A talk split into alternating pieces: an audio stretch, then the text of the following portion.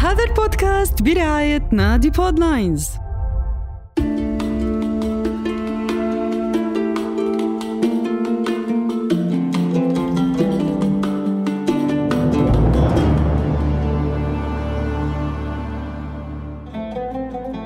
تبهرنا بعض الأبنية والبيوت التاريخية في تركيا كونها شهدت عصورا وحقبا عديدة.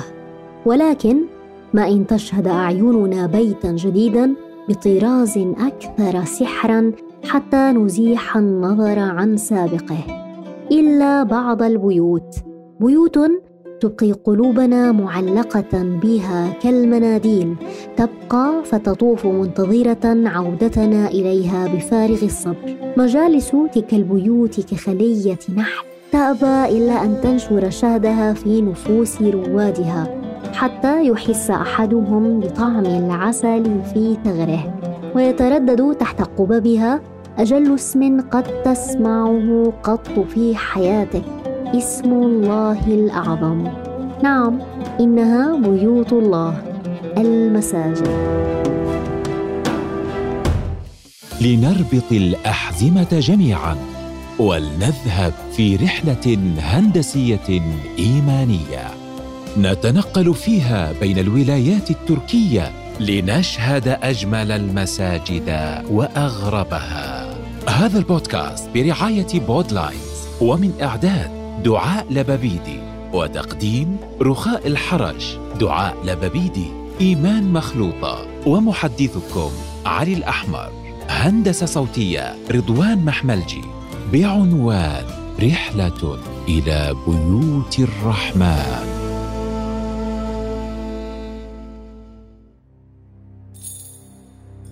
بداية رحلتنا ستنطلق من مدينة اسطنبول وسيكون التجمع فجرا في حي غالطا لنصلي الفجر في أبرز مساجده ثم ننطلق نحو محطتنا الأولى.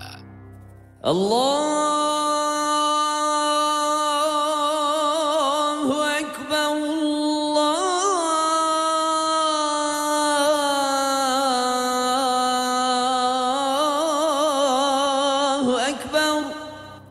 نحن ذا في أول مسجد صدح بالأذان في اسطنبول قاطبة مسجد العرب.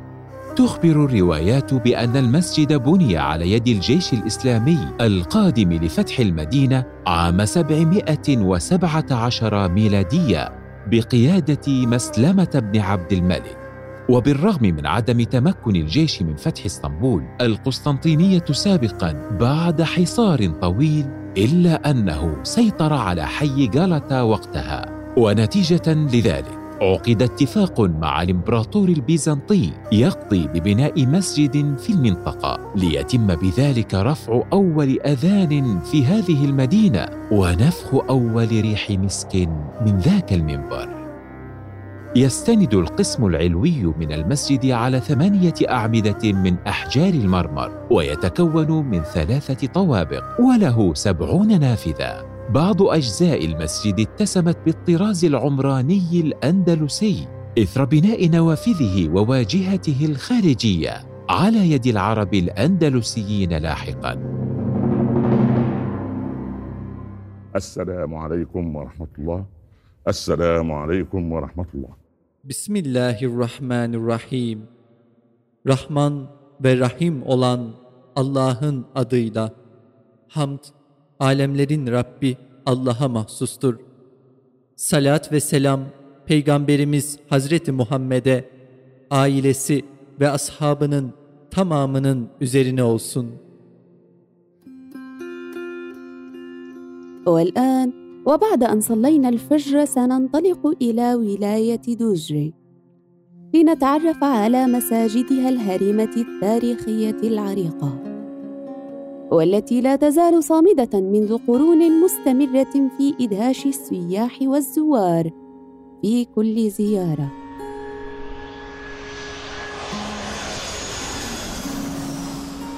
هنا دوزري وبالتحديد منطقة أكتشاكورا.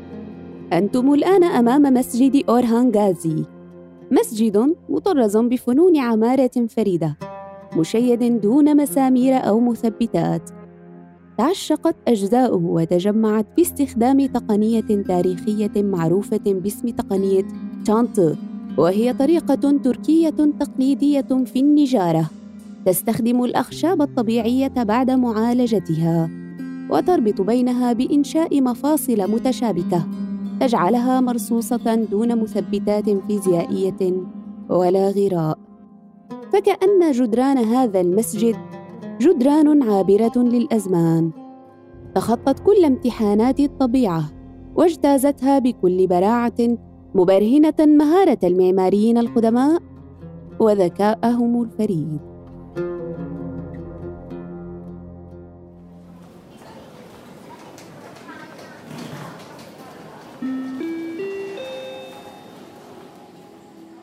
ومن هنا نحمل أمتعتنا لنسافر إلى تحفة جديدة تأسر الألباب بتمامها أو بنقصانها بالظاهر أو المخبأ منها.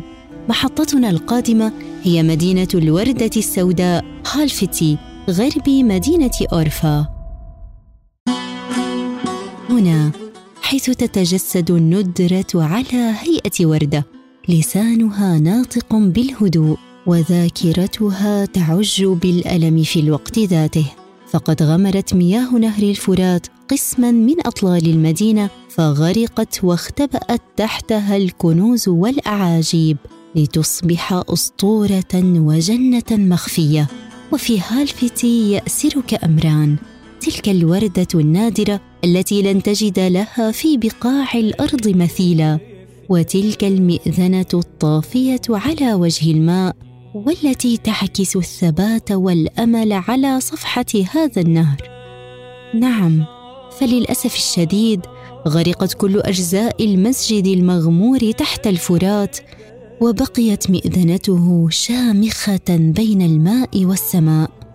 والمدهش في الأمر أن مؤذن المسجد لا زال يرفع الأذان من المنارة ذاتها خمس مرات يوميا بواسطة قارب صغير. يا حبذا تلك من مهمة ويا لسحر استمرارها. والآن أيها المسافرون الأعزاء احملوا أمتعتكم لنحلق فوق ارتفاع ثلاثة آلاف ومئتي متر فوق سطح البحر. هنا من بين الغيوم وأمام هذه الإطلالة الآسرة على هذا المنحدر السحيق نرحب بكم في مسجد كيركلار في مرتفعات سوانل الجبلية والقريبة من ولاية طرابزون. لن تستطيع الوصول للمسجد عبر الطرق المعبدة فلا وجود لها. وسيلتك الوحيدة لزيارة المسجد هي المشي وسط الطرقات الصخرية. إن كنت من هواة الندرة والطبيعة فلا بد لك من زيارته. فالروحانية تملأ الأجواء والأرجاء وصوت الأذان المحاط بالغيوم من كل ناحية سيسرق لبك لا محالة. ويحتوي مسجد كيركلار على دفتر للزوار ليدونوا مشاعرهم التي احسوا بها خلال زيارتهم للمكان. فما الكلمات التي ستدونها قلوبكم وأقلامكم لو زرتم المسجد يا ترى؟ وبعد أن ارتفعنا كل هذه الأمتار فوق سطح الأرض نعود إلى محطة بدايتنا الجميلة إسطنبول نزولا إلى أعماق الأرض. نحن في حي كاراكوي الشهير حيث كان في موقع مسجدنا حصن بيزنطي قديم. يفترض أن قبو الحصن كان مكانا للتحكم في مرور السفن عبر خليج القرن الذهبي. فكان يحتفظ بسلاسل ضخمة في ذاك القبو تفي لإغلاق الممر المائي. واستخدم المكان فيما بعد مخزنا للمواد الغذائية ثم الأسلحة حتى تحول لاحقا إلى مسجد يصنف من أغرب المساجد التركية. يدعى المسجد بييرالت أي مسجد تحت الأرض. يقال أن الصحابي وهب بن عشيرة والتابعي سفيان بن عيينة أسرا ودفنا هناك حين شاركا في الجيش الأموي الذي حاول فتح القسطنطينية. وفي العهد العثماني رأى عدد من العلماء رؤى في هذا المكان الذي كان مهملا فقرر السلطان محمود الأول الحفر فيه فعثر على القبرين. وقرر تحويل المكان لمسجد يجمع الجميع على احترامه وتقديره. ونختم جولتنا بمسجد قريب من القلوب بعيد عن الروتين يستوي فيه المصلون في صفوفهم وكأنهم سطور في كتاب الروحانية المحببة خلف إمام بثياب كأنها السندس الأخضر. لالئ منتظمة ونسق خلف نسق حتى يغدو المسجد سنبلة صفت حباتها بدقة متناهية. مسجد سانكي يدم أي كأني أكلت. مسجد يوجد في حي الفاتح.